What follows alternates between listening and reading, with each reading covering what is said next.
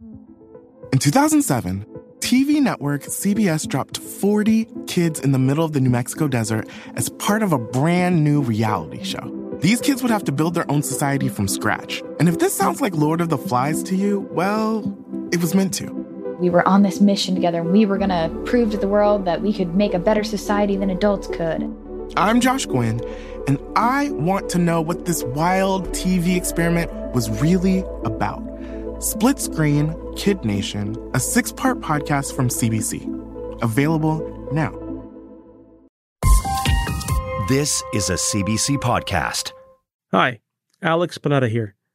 We have a special bonus episode for Front Burners podcast subscribers from the brand new season of the CBC podcast, The Secret Life of Canada. It's a history podcast about the terrible, hilarious, dirty, and wonderful history of Canada. Hosts Leah and Phelan aren't historians. They're just two curious people with a passion for little known stories and underrated figures. Together, they bring humor and a healthy skepticism to this country's founding narratives. Not all Canadian history happens in Canada.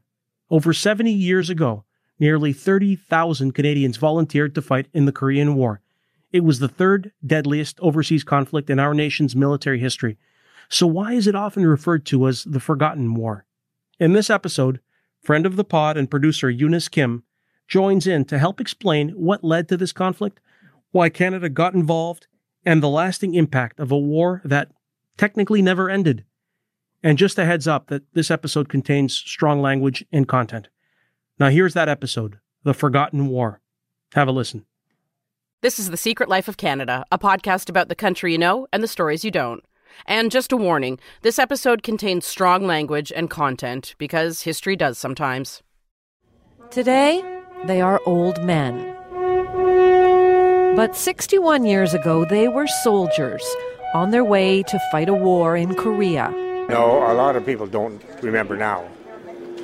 Uh, I guess they, they've forgotten because it's a long time ago. For those who were there, though, it was never forgotten. My dad never got over it. Archie Hersey died last year at 81 years of age. He had a good life, had a family, worked for the Highway Patrol, but in Korea, he watched his brother die. I don't think there's a day that's gone by that I hadn't heard about Joe. So before Archie died, he left instructions that his ashes be buried in Korea beside Joe. A Korean honor guard will receive Hersey's ashes. He'll be buried in Korea's United Nations Memorial Cemetery with the 378 other Canadians who gave their lives there so long ago.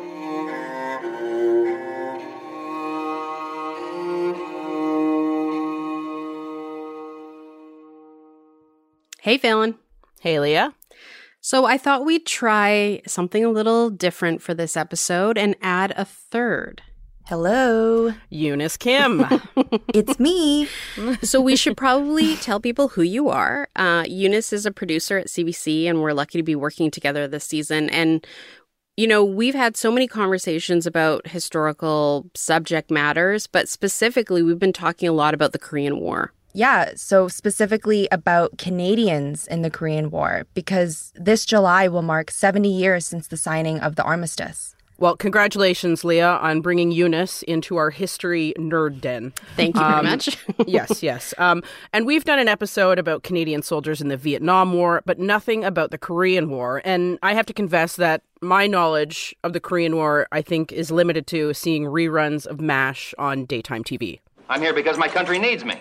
I didn't know it wasn't just some excuse to ship you 8,000 miles from home. Yeah, the Korean War was invented so your parents wouldn't come looking for you. Oh, you're well, you're not alone. I mean, I, I too, maybe that's where it ends. Although I didn't know that that was about Korea. I, I honestly always thought that was about Vietnam. But there's yeah. one thing that Eunice mentioned as we were talking that kind of blew my mind and made me think, okay, yeah, we, we need to do an episode about this war.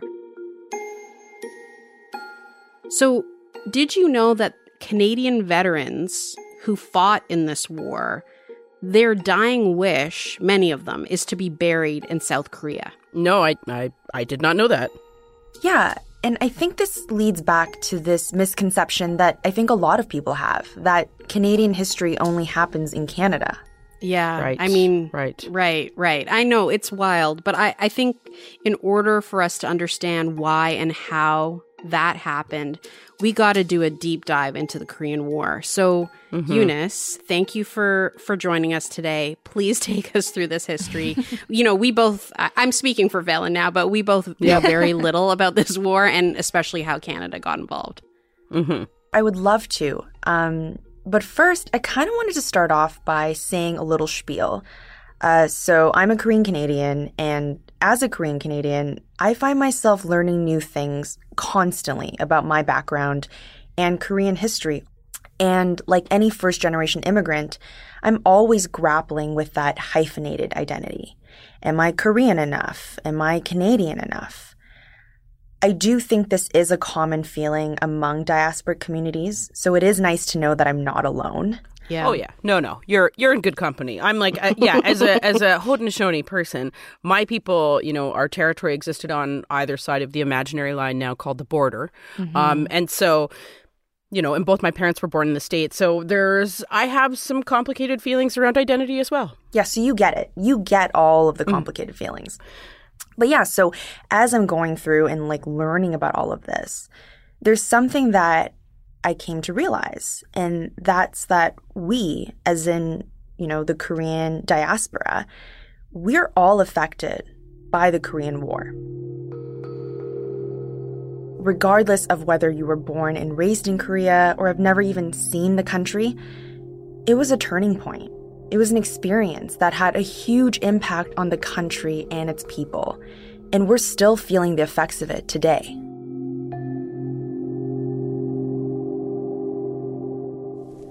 The action of the United Nations in Korea is not war. It is police action intended to prevent war by discouraging aggression. That was Prime Minister Louis Saint Laurent in the summer of 1950, a month or so after the start of the Korean War. Back then, political leaders called it a police action or a conflict. I don't know about you, but I, police action or conflict sounds like vaguely suspicious to me. Oh, yeah, it was. And I will definitely get into that a little bit later because for the longest time, it wasn't even referred to as a war. Have either of you ever heard of the name the Forgotten War? Yeah, I have, but I've always wondered where it came from. Yeah, so there's a bunch of different reasons for that nickname, some that surprised me when I was digging into this episode. But first, before we get to all of that, and before we go too deep into the war, we have to rewind a little bit and talk about the history of Korea. Okay. And I'm I'm not going to lie, trying to condense over 4,000 years of history, like we're talking like 3000 BC all the way to the 1900s, into a couple of minutes almost killed me.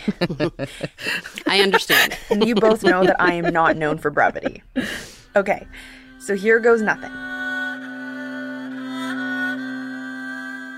First, a little geography 101. The Korean peninsula is located in the eastern corner of the Asian continent, and it shares a border with Russia and China. Oh, wow. Those are some neighbors. oh, yeah. And to their east is Japan. Korea is a place where rugged mountains meet the vast sea, the land of the morning calm. So before there was a North Korea and a South Korea, there was one Korea, and it was a unified Korean peninsula, and it was ruled by a series of kingdoms. And since the 13th century, it had to fight off constant attacks by its neighbors. It was invaded like 900 times during 2,000 years of recorded history by foreign powers such as Russia and China, and even France. France got involved? Really? Come on. What the hell France. is France doing over there? That's a lot. That's a story for another time. But this all came to a head during the Russo-Japanese War in 1904. Right. And and correct me if I'm wrong. I've, I've read a little bit about this, but I think that was the war between the Russian Empire versus the Empire of Japan, right? And they were fighting over control of Manchuria and Korea. Yeah, right? exactly. That mm-hmm. was the Russo Japanese War. So Japan had just beaten China in the first Sino Japanese War 10 years earlier, and it was still mad at Russia for helping the Qing dynasty during that conflict. And just to set the stage, this was a period of rapid industrialization for Imperial Japan. It had huge ambitions to expand its empire in the East, and it wasn't about to let some Russian czar get in the way of that. So Japan declares war and manages to push Russia out. And then it makes Korea a protectorate in 1905 and formally annexes it in 1910. Okay, right. And annexing means to incorporate a country or other territory within the domain of another state. So basically, it meant Korea would lose all sovereignty and essentially turn into a colony of the Japanese Empire. Yes, and this would mark the beginning of one of the darkest periods in Korean history. During Japanese colonial rule, Korean people were forbidden to teach, write, or speak in their mother tongue. They were forced to adopt Japanese names and culture. They couldn't wear traditional clothing or sing traditional songs. Farmers were ran off their land. Korean schools and newspapers were shut down to keep people illiterate. Like a lot of this sounds familiar to me. It sounds like a, a lot like the colonization that took place in Canada. Yeah, and on top of all of that, millions were forced to work in Japanese mines and factories, or they were drafted to serve in the Japanese army. Women and girls were later forced into sexual slavery from 1932 until the end of the Second World War. It's, it's terrible, terrible. And um, I believe that they were known as comfort women. Is that right? Yeah, so comfort women was actually a euphemism coined by the Japanese. Hundreds of thousands of women and girls from occupied countries were sent to military brothels for Japanese soldiers. They were often lured by false promises of high paying jobs and educational opportunities. And it would take decades for these crimes to come to light. This has actually been a huge source of contention between South Korea and Japan ever since. You know, you see it in headlines to this day, right? Like survivors of forced labor and sexual slavery are still fighting for reparations. I mean, that makes sense. And this is a sweeping generalization I'm about to make based only on all of the Korean people I know and all of the Korean entertainment that I've watched, but I just get the sense that you don't seem like the type of people to let injustice go unchecked. There's like a a, a revenge, a vengeance theme that comes out of all of these things. Oh yeah, yeah, like yeah, revenge, vengeance, uh, redemption. Oh yeah, we love our revenge. That is definitely a recurring theme. Uh, entertainment, historically, all of it. Um, so on the topic of revenge, actually, um, throughout this colonial period, there was a huge independence movement brewing across the country and overseas. So, some Korean nationalists and activists actually formed their own governments in exile. They mobilized and trained resistance fighters to carry out armed struggles against the Japanese because they had to be ready for the day they would get their nation back.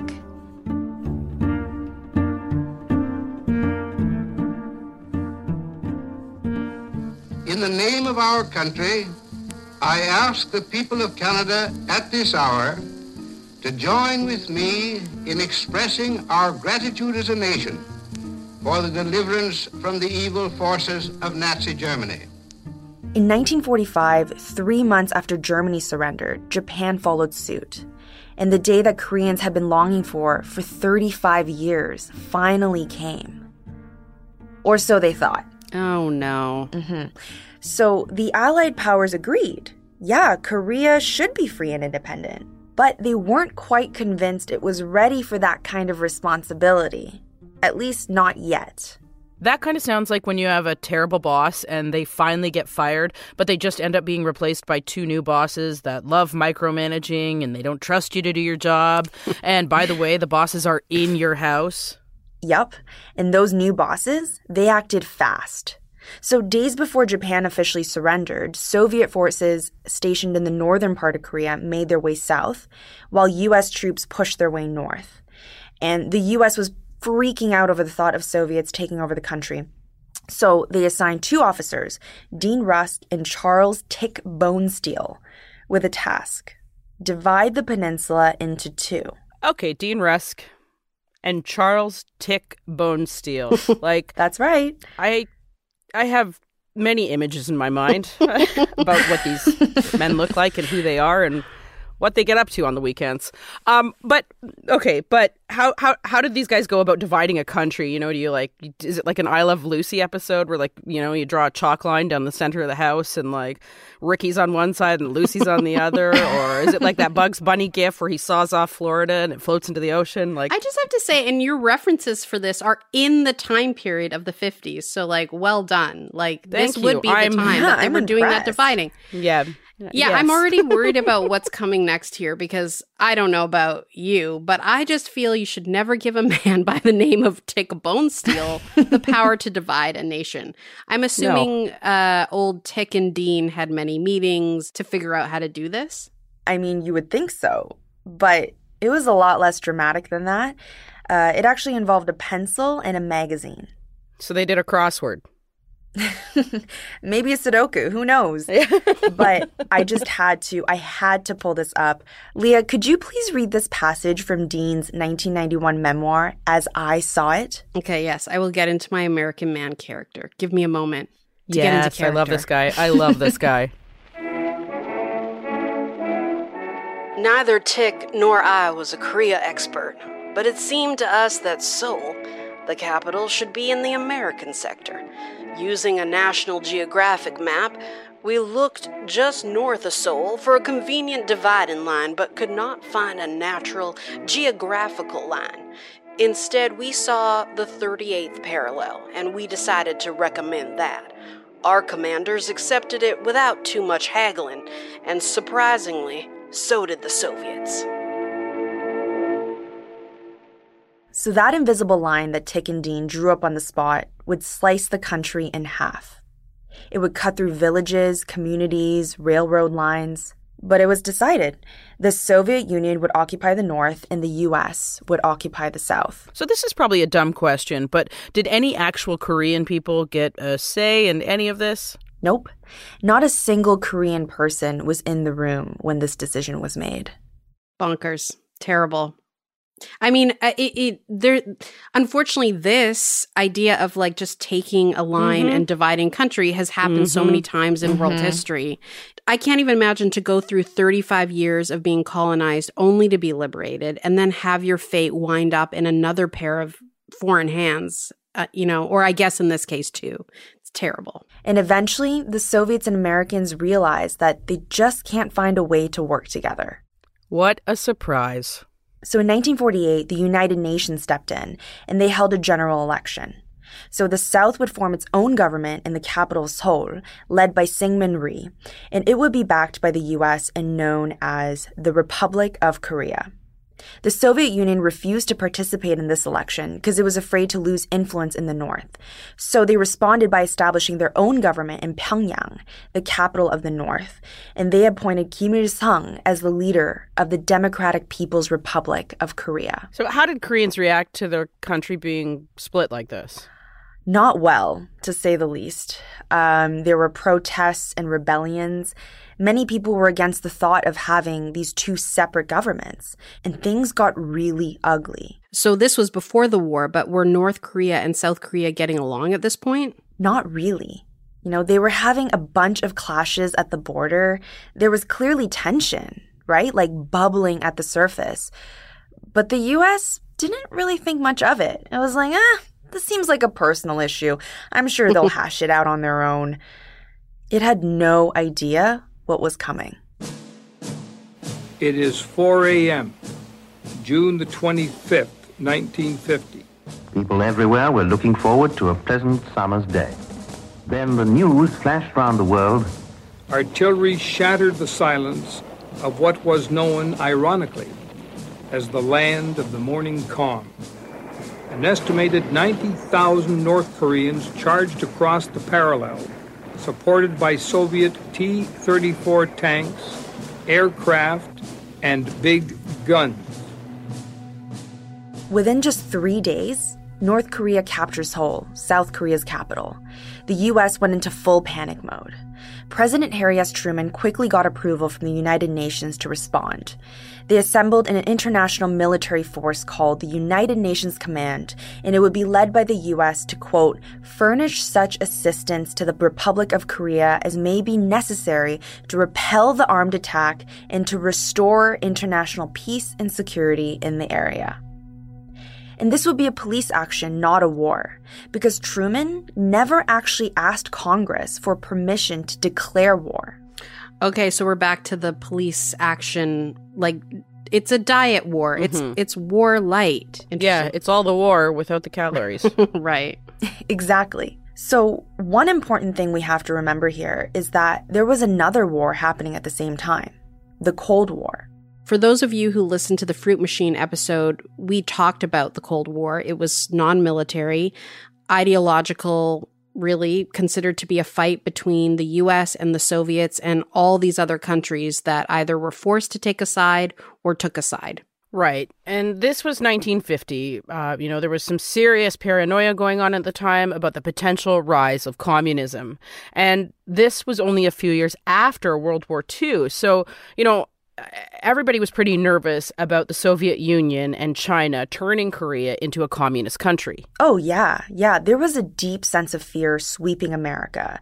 And you can hear it in President Truman's speeches. He's definitely not subtle about it. Our freedom is endangered. Sometimes we may forget just what freedom means to us. It is as close to us, as important to us as the air we breathe. Freedom is in our homes, in our schools in our churches. It is in our work and our government. These are the things that will be taken from us if communism should win. This would actually be the first time that the United States and the Soviet Union would fight a proxy war.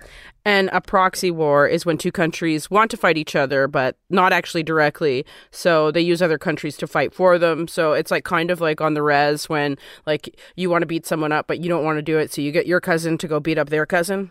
It's so effective. Like that is the way to fight. Actually, just not not the face, not the face. Don't hit the face. You can never have too many cousins. okay, so just to recap. North Korea invades South Korea with the support of the Soviet Union. The US freaks out, so the UN gives the go ahead to send in the troops. So, where did they all come from? Yeah, so the United Nations Command was made up of armed forces from 16 UN nations. So, that included Great Britain, New Zealand, Australia, and of course, Canada. But Canada didn't send in their troops right away. Instead, it started by sending three destroyers, which are like big warships, and those arrived on July 30th. But a week later, Prime Minister Louis Saint Laurent made an announcement. But uh, we feel the present situation calls for something more immediate.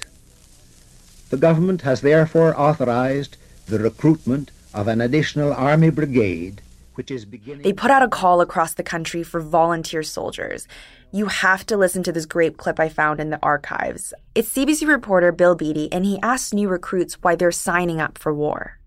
Number 6 Personnel Depot had interviewed more than 700 applicants for the Special Force. There were 300 crowding the depot building this afternoon. The strange part about it is that most of them have civilian jobs, but still they want to join up. Why? By tape recorder, I bring you these answers. Well, why do you want to get in this thing, sir? Well, I was in the service before. And, uh, well, I didn't get overseas, but I tried hard. And this time I'd like to get overseas because I think the same kind of Joe's over there that was over there before. I'd like to go right back at them. And you'd like to see Korea? Naturally, sir. What about you? Well, uh, sir, I'm joining the Army to, uh, for, um... well, if you haven't a reason, just how old are you? I'm, uh, I'm 19 years old, and uh, I'm uh, joining for the adventure of that and uh, just try and halt the communism and do as much as I can. You don't think it. the Russians would be very good people over here? No. And you? I was overseas last last war for five years, and I think this is a continuation of the last war, just carried on. And I don't think the war is over, and I just might as well get back in it again, finish it off this time, I hope, for good. Feels as if you're just going back to the same job after That's a bit of a vacation. That's all it is. But it wasn't a vacation, and this wasn't a job. This was volunteer work. And remember, this is a few years into the Cold War, right? So anti communist sentiment was on the rise, and Canada didn't want to see a repeat of World War II. many were fully convinced that the Korean War could actually lead to World War III. Right, and so many in this generation had lived through through so much war. Yeah, exactly. So while Canadian troops were gearing up to head to Korea, the war was well underway. But the UN forces on the ground seemed to have things under control. By late September, so a few months into it, they had taken back Seoul, the capital of South Korea, and they were successfully pushing north. They even managed to capture North Korea's capital of Pyongyang. But this really pissed off China, because they warned the US not to cross the 38th parallel, or else they'd have to step in.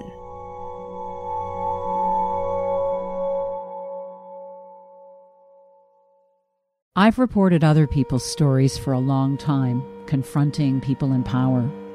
But behind this broadcast voice, I've hidden my greatest secret. I was in an abusive marriage. It lasted a year, but it changed my life. Part of me always blamed myself for what happened, and I've lived with the shame. So many of us live like this. It's time we change that. I'm Anna Maria Tremonti. Welcome to Paradise is my story. Available now on CBC Listen and everywhere you get your podcasts.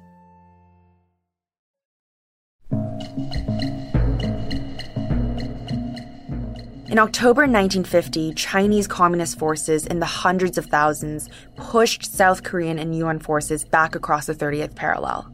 Okay, now the Chinese have entered the chat. Hello. Okay, so where are the Canadians in all of this? Yeah, so the first group of Canadian troops arrived in December in Busan, which is a port town at the southern tip of the Korean peninsula.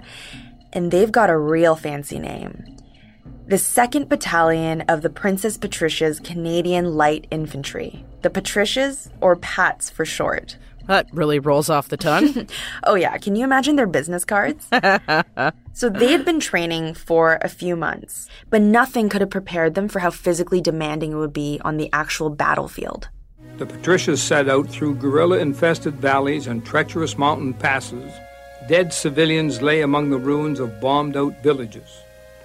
Those who survived, sick and without shelter, watched the Canadians as they passed. The monotony of the hills. It was difficult for them to know the exact location of their positions because one hill looked the same as the others. The Canadians simply identified them as Hill 355 or Hill 162 according to their height on the military maps. The Canadians made it through the brutal winter, and after a series of slow but steady battles, their most critical one yet happened in April 1951, when Chinese forces launched a massive attack to recapture the capital of Seoul. The Canadians were ordered to take positions at Hill 677, overlooking a tiny village called Kapyong, which is along a key route to Seoul. The Australians and British were close by. At nightfall, the Chinese soldiers came in waves with machine guns and grenades. The UN troops ended up abandoning their posts. Everyone except the Canadians. There were only 700 of them going against 5,000 Chinese troops, and at one point they ran out of food, medical supplies, and ammunition, and had to be supplied by airdrop. But they kept holding their ground. And after two nights of intense fighting, the Chinese finally gave up. This would come to be known as the Battle of Kapyong, and it's still remembered today as one of Canada's greatest military achievements. I reached out to Andrew Burtch, a historian at the Canadian War Museum, to understand what made this battle so important. The fact that they were able to hold on there meant that they bought time for the uh, the defenders elsewhere and were able to uh, outlast this Chinese offensive. And it was only after that time that um, and through a number of other combats uh, that uh, led to this discussion about what was the end state of this war. And, you know, this is an allied war. No one was writing a blank check to carry carry the war forward. And uh, essentially, everyone had other priorities. Canada had other priorities. The United States had other priorities, and largely looking at Western Europe and the defense of Western Europe. And so the, the prospect of an armistice became more attractive. Okay, right. So shortly after this battle, then they got the ball rolling on ending the war. Kinda.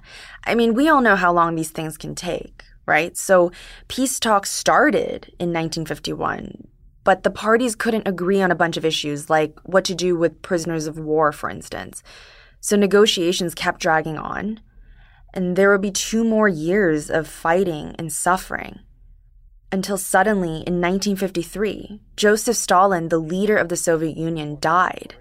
Just when it seemed like the war would go on forever, they finally made a decision. The agreement was signed for the United Nations Command at 1000 hours on July 27, 1953, Korean time, and becomes effective at 2200 hours, July 27, 1953, Korean time. Let us thank God and fervently pray that this armistice heralds a lasting peace.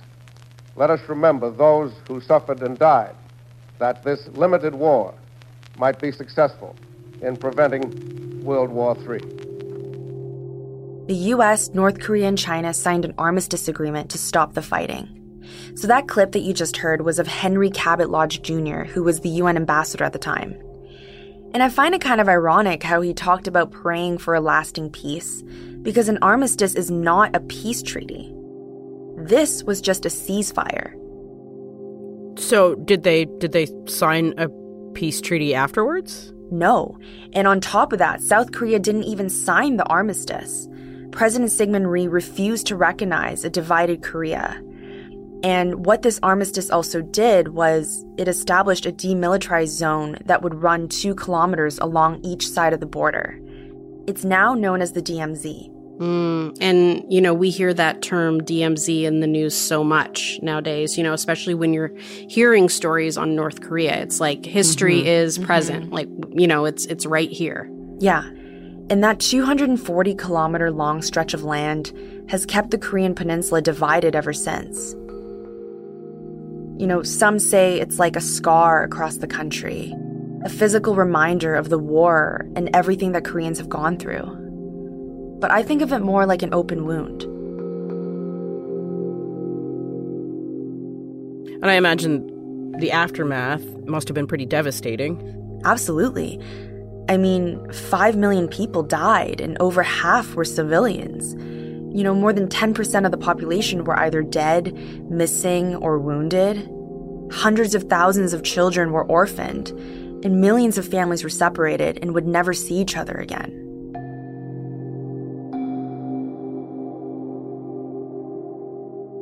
So the war ends, and then what happens? Both Koreas were destroyed beyond recognition like entire cities were razed to the ground. North Korea and South Korea were faced with this daunting task of having to rebuild their countries from the ground up. These two separate countries now. And this is a fact that's going to blow your mind. So, during the Korean War, the US dropped more bombs in North Korea alone than it dropped over the entire Pacific theater during World War II. Oh my God. Yeah, that's wow. like, I don't know. There's just like so much war, so much war in this time period. Yeah. So, the North would go on to establish an isolated totalitarian state run by the Kim dynasty the South would go down a path of authoritarianism, and after military coups and revolts and presidential assassinations, it would finally transition to a democracy in the 80s. The Vietnam War was another proxy war during the Cold War that happened right after Korea and such a long and brutal war. I think we all know mm-hmm. Mm-hmm. the details of that. And so clearly, no one really learned from this. Yeah, and like any war, the civilians were the ones that bore the brunt of it, right? Like, think about all they had to endure even leading up to the war. Koreans were at the mercy of outside forces for nearly half a century at that point. There's an old Korean proverb that I want to share with you that I think sums this all up nicely. 고래 싸움에 새우 등 터진다. And it roughly translates to when whales fight, it's the shrimp's back that gets broken. Hmm. Korea has always been caught in the middle of these big superpowers wrestling for control. Yeah, and as we've learned, Korea has a long legacy of imperialism and historical trauma that's reverberated through generations. But I should emphasize that not everything is in the past right? Like, since the war, the US has maintained a big military presence in the South, and they still have nearly 30,000 troops stationed there today. Yeah, I do know that there are a ton of American military in Korea, but I'm wondering about Canada. Did they pack everything up and go home, or, or did they stay? Yeah, so some stayed as part of a peacekeeping force. But in the end, nearly 27,000 Canadians volunteered to fight in a faraway land that honestly most of them couldn't even find on a map. But when the veterans returned home, it was as if the public had developed a collective amnesia. Here's Andrew again. But as the armistice took place and people's attention started to drift, uh, Korea kind of fell out of the headlines a little bit. And uh, that's really the phase at which we start to hear this phrase, the forgotten war. Korea is often characterized as the forgotten war because it falls in between that period of the this in the United States between the Second World War, the Titanic effort, and the Vietnam War, which had this really defining aspect. For Canadians, the the shadow of the First World War and the Second World War by far uh, loomed over the legacy and heritage of, of people who served in Korea. And so that moniker of the Forgotten War became more widespread in the post Korean War period uh, among veterans of the Korean War. They encountered what I think veterans of the Second World War uh, encountered when they would go and and uh, walk into their their local legion. You know, the old hands were First World War veterans who wouldn't necessarily recognize the service of the Second World War veterans initially. And so people would come in and say, "Oh, I just came back from Korea." And they'd say, "Oh, so what?" I served for six years. You know, I lost X number of friends, comparatively fewer casualties, comparatively fewer people. So there's this kind of a bit of uh, not just forgotten by the public as a whole, but perhaps initially the service was, wasn't necessarily appreciated even by fellow veterans. I can't imagine how difficult that would be to not be recognized by others who had served. But what about the government? Surely they must have handed out medals or given speeches, some sort of recognition. Yeah, so remember the clip at the beginning we heard with Prime Minister Saint Laurent? Mm-hmm. He said what the United Nations command was doing wasn't war, but a police action. So, as far as the Canadian government was concerned, their troops didn't fight in a war at all. Right. Brutal. But veterans, they kind of took it into their own hands. They ended up creating their own association in 1974 so they could get together and reflect on their service. If the public and the government wanted to forget, fine. But they'd make sure to always remember the 516 comrades they lost in Korea.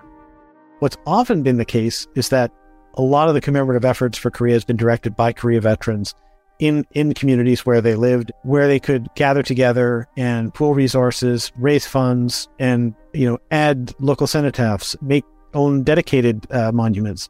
In 1997, they paid to build their own memorial at a cemetery in Brampton, Ontario, and they called it the Korea Veterans National Wall of Remembrance. For decades, they lobbied for greater representation, better commemoration, and honestly, just more recognition from their own government. Then finally, in 2003, More than 1,100 veterans and their families gathered for a moment they have waited some five decades for the Monument to the Canadian Fallen, a bronze and granite replica of the statue that stands in South Korea. The original statue was actually put up in 2001 at the United Nations Memorial Cemetery in Busan. That's where 2,300 servicemen are buried, including 378 Canadians. And it was co designed by a Canadian vet and a Korean sculptor. Well, so that's nice, but our government took a ridiculously long time to honor our own veterans. But what about the Korean government? South Korea has actually done quite a lot to commemorate UN soldiers.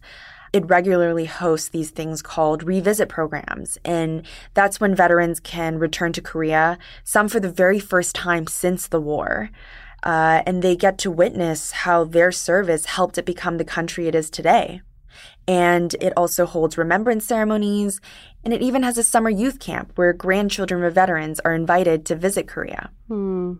That's really That's cute. nice.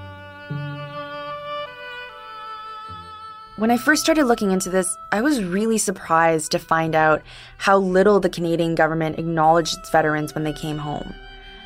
It took them years to even receive benefits. And I didn't know it was the veterans themselves that fought so hard to be seen. But Andrew says this is changing. So, a lot of the recognition has been driven by veterans. It's now starting to be driven a little bit more by veterans, their relatives, in some cases by uh, you know the Korean government, in some cases by uh, members of the Korean di- diaspora who have had been affected by and not only the war but also by becoming Canadians later on in life as as uh, kind of immigration patterns changed. So, most of the Koreans who immigrated immediately after the war were wives of American soldiers known as war brides, uh, or orphans adopted by white families, and some students and businessmen. But they mostly went to the US. And so, how many came to Canada? Not that many, actually. So, by 1965, mm-hmm. there were only 70 Koreans living here. Oh. Yeah. So, there wouldn't be a big influx of immigrants until the 70s. And one reason for that was because Canada had a restrictive immigration act. So the next big wave was in the 90s and early 2000s, which is actually when my family came over. Yay, Eunice's yay. family. yeah, yay, Eunice's family. You're welcome. Without that choice, we wouldn't be listening to this episode right now. Yes, we wouldn't uh, be here. we wouldn't be here. And so now we have this vibrant Korean community all across the country. Right. And as of recording this, the two largest populations of Korean Canadians live in Toronto and Vancouver. Yeah, but like Leah said, you'll find us all over Canada. My name is Sun Hwa Chung. A lot of people call me Sun. Sun is from Calgary. She immigrated with her husband and daughter in 2002, so around the same time that I came over. Uh, she's a lawyer by trade, but she's also part of a local Korean War commemorative committee.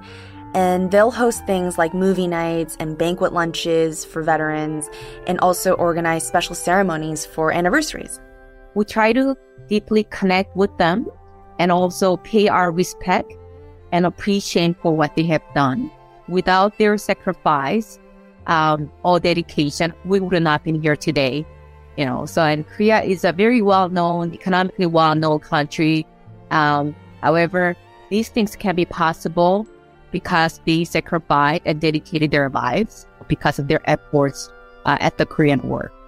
Yeah, I mean, and the act of remembering has to be active. It's something you have to keep doing and going back to again and again. Yeah, and building memorials and monuments are a big part of that. So, Sun's committee is working to install a monument in Airdrie, Alberta for the 70th anniversary of the armistice. And they're also celebrating 60 years of diplomatic relations between Canada and South Korea this year. Interesting. Is there a reason why they picked Airdrie and not Calgary? Yeah, that was actually the first question I asked her. We thought that one of the best locations can be nearby the Korean War cenotaph, located at the center of the Airdrie. And also, um, the local Korean community and the Korean War veterans and City of Airdrie have such a great personal near dear connections for a long time. And also, location wise, this is the gateway to the Rockies that attract a lot of tourists around the world, including Korean tourists. So we want to make sure that the uh, monument can be exposed to uh, many people so they remember uh, the Canadian contributions to Korean War. So that way also the as a Canadian um, as Canadian uh, immigrants we can remember uh, what they have done for us. So this will be the fifth monument commemorating the Battle of Gapyeong. And the other ones are actually in Winnipeg, Langley, Brampton, and Niagara Falls. So I pulled this up. I wanted you two to see this photo. Okay, so this is a photo from last year's installation in Niagara Falls. Oh, okay. Is that a rock? yes. Yes, it's literally a massive rock. But not just any rock. Okay, so it's actually mined from regions in South Korea where Canadians fought during the war, like Gapyeong County, and it's donated by the South Korean government. So you should know this. Um, carving, another fun fact for you, carving giant pieces of stone for signs and monuments, it's a very Korean thing. very Korean. I love this. I, mm-hmm. I wish we had more signs in this country that were made out of stone. And also the revenge. I like the revenge. I like these two aspects of korean culture. I'd like i'd like more of that eh? in canada. Well, that's, that's the thing. That's the thing. You do us wrong and then we'll carve a giant piece of rock reminding you of all the things that you did wrong to us. And that's how it goes. amazing. So so Canada is getting like based on this, Canada is getting a bit better at honoring Korean War veterans thanks in part to the South Korean government and Korean Canadians. I'm just wondering how many veterans are still with us. So in 2021, Veterans Canada estimated a Korean War veteran population of 5,200 with an average age of 89. Okay. Yeah, so we're sadly losing more each year. And like you mentioned off the top, um, some veterans have requested to be buried in Korea, yeah? That's right. So in 2022, the remains of a Canadian veteran were interred at the UN Memorial Cemetery. Uh, his name was John Robert Cormier, and he fought in the war in 1952 when he was just 19 years old. And before he died in 2021, he told his family that he wanted to be buried in South Korea. Mm. Yeah, and he was the third Canadian veteran to request this. The first was Archie Hearsey in 2012, and then Albert Hugh McBride in 2019. So, you know, I just I find it so poignant and moving. And also, I'm very curious as to why you think after going through this history these Canadian veterans would want to go back to, you know, essentially this war zone for them to be buried there. Like what what was your takeaway on on the why? You know, I feel like, you know, it was a bunch of different reasons. But one thing that kept coming up in conversations and also in articles and archives is, you know, the Canadian government didn't give them recognition for so long, right? This is the government that had pulled these young men together to go fight in this war. And they lost friends, they lost their comrades. And they came back to nothing. So it could be that element.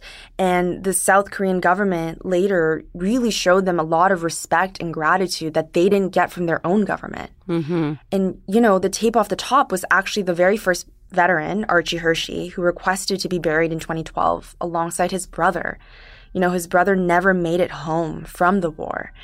And it was obviously something that he thought about for many, many years and the fact that he wanted to be buried alongside his brother mm. after all that time. You know, that was just really beautiful and wow. something that stayed with me for sure.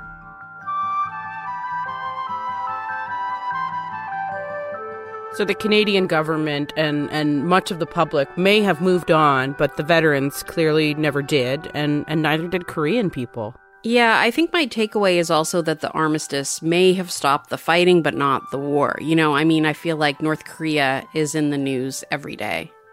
You know, so much time has passed that the two countries couldn't be more different from each other, you know, economically, politically, culturally, in, in so many ways. You know, memories of a once unified peninsula have long faded away. But people like Sun are determined to give credit where credit's due we came along this far because of Canadian soldiers' contributions.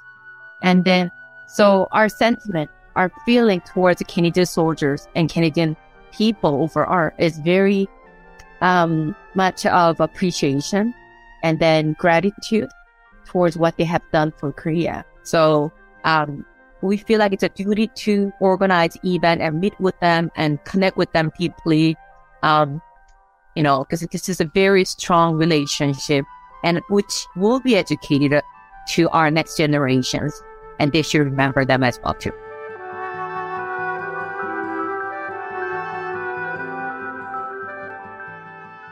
Eunice, thank you so much for sharing this history with us. Yeah, thanks, Eunice. My pleasure. Thank you so much for having me.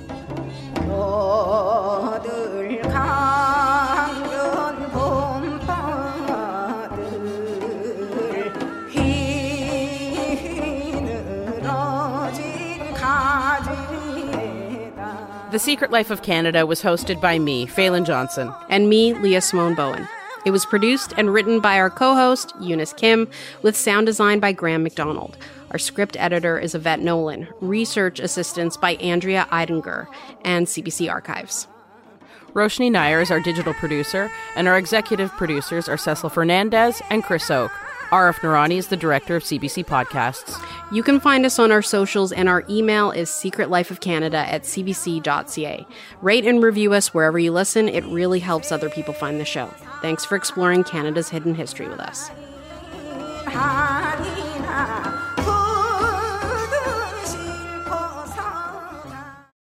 That was an episode from The Secret Life of Canada.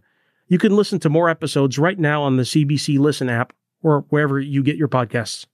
For more CBC podcasts, go to cbc.ca slash podcasts.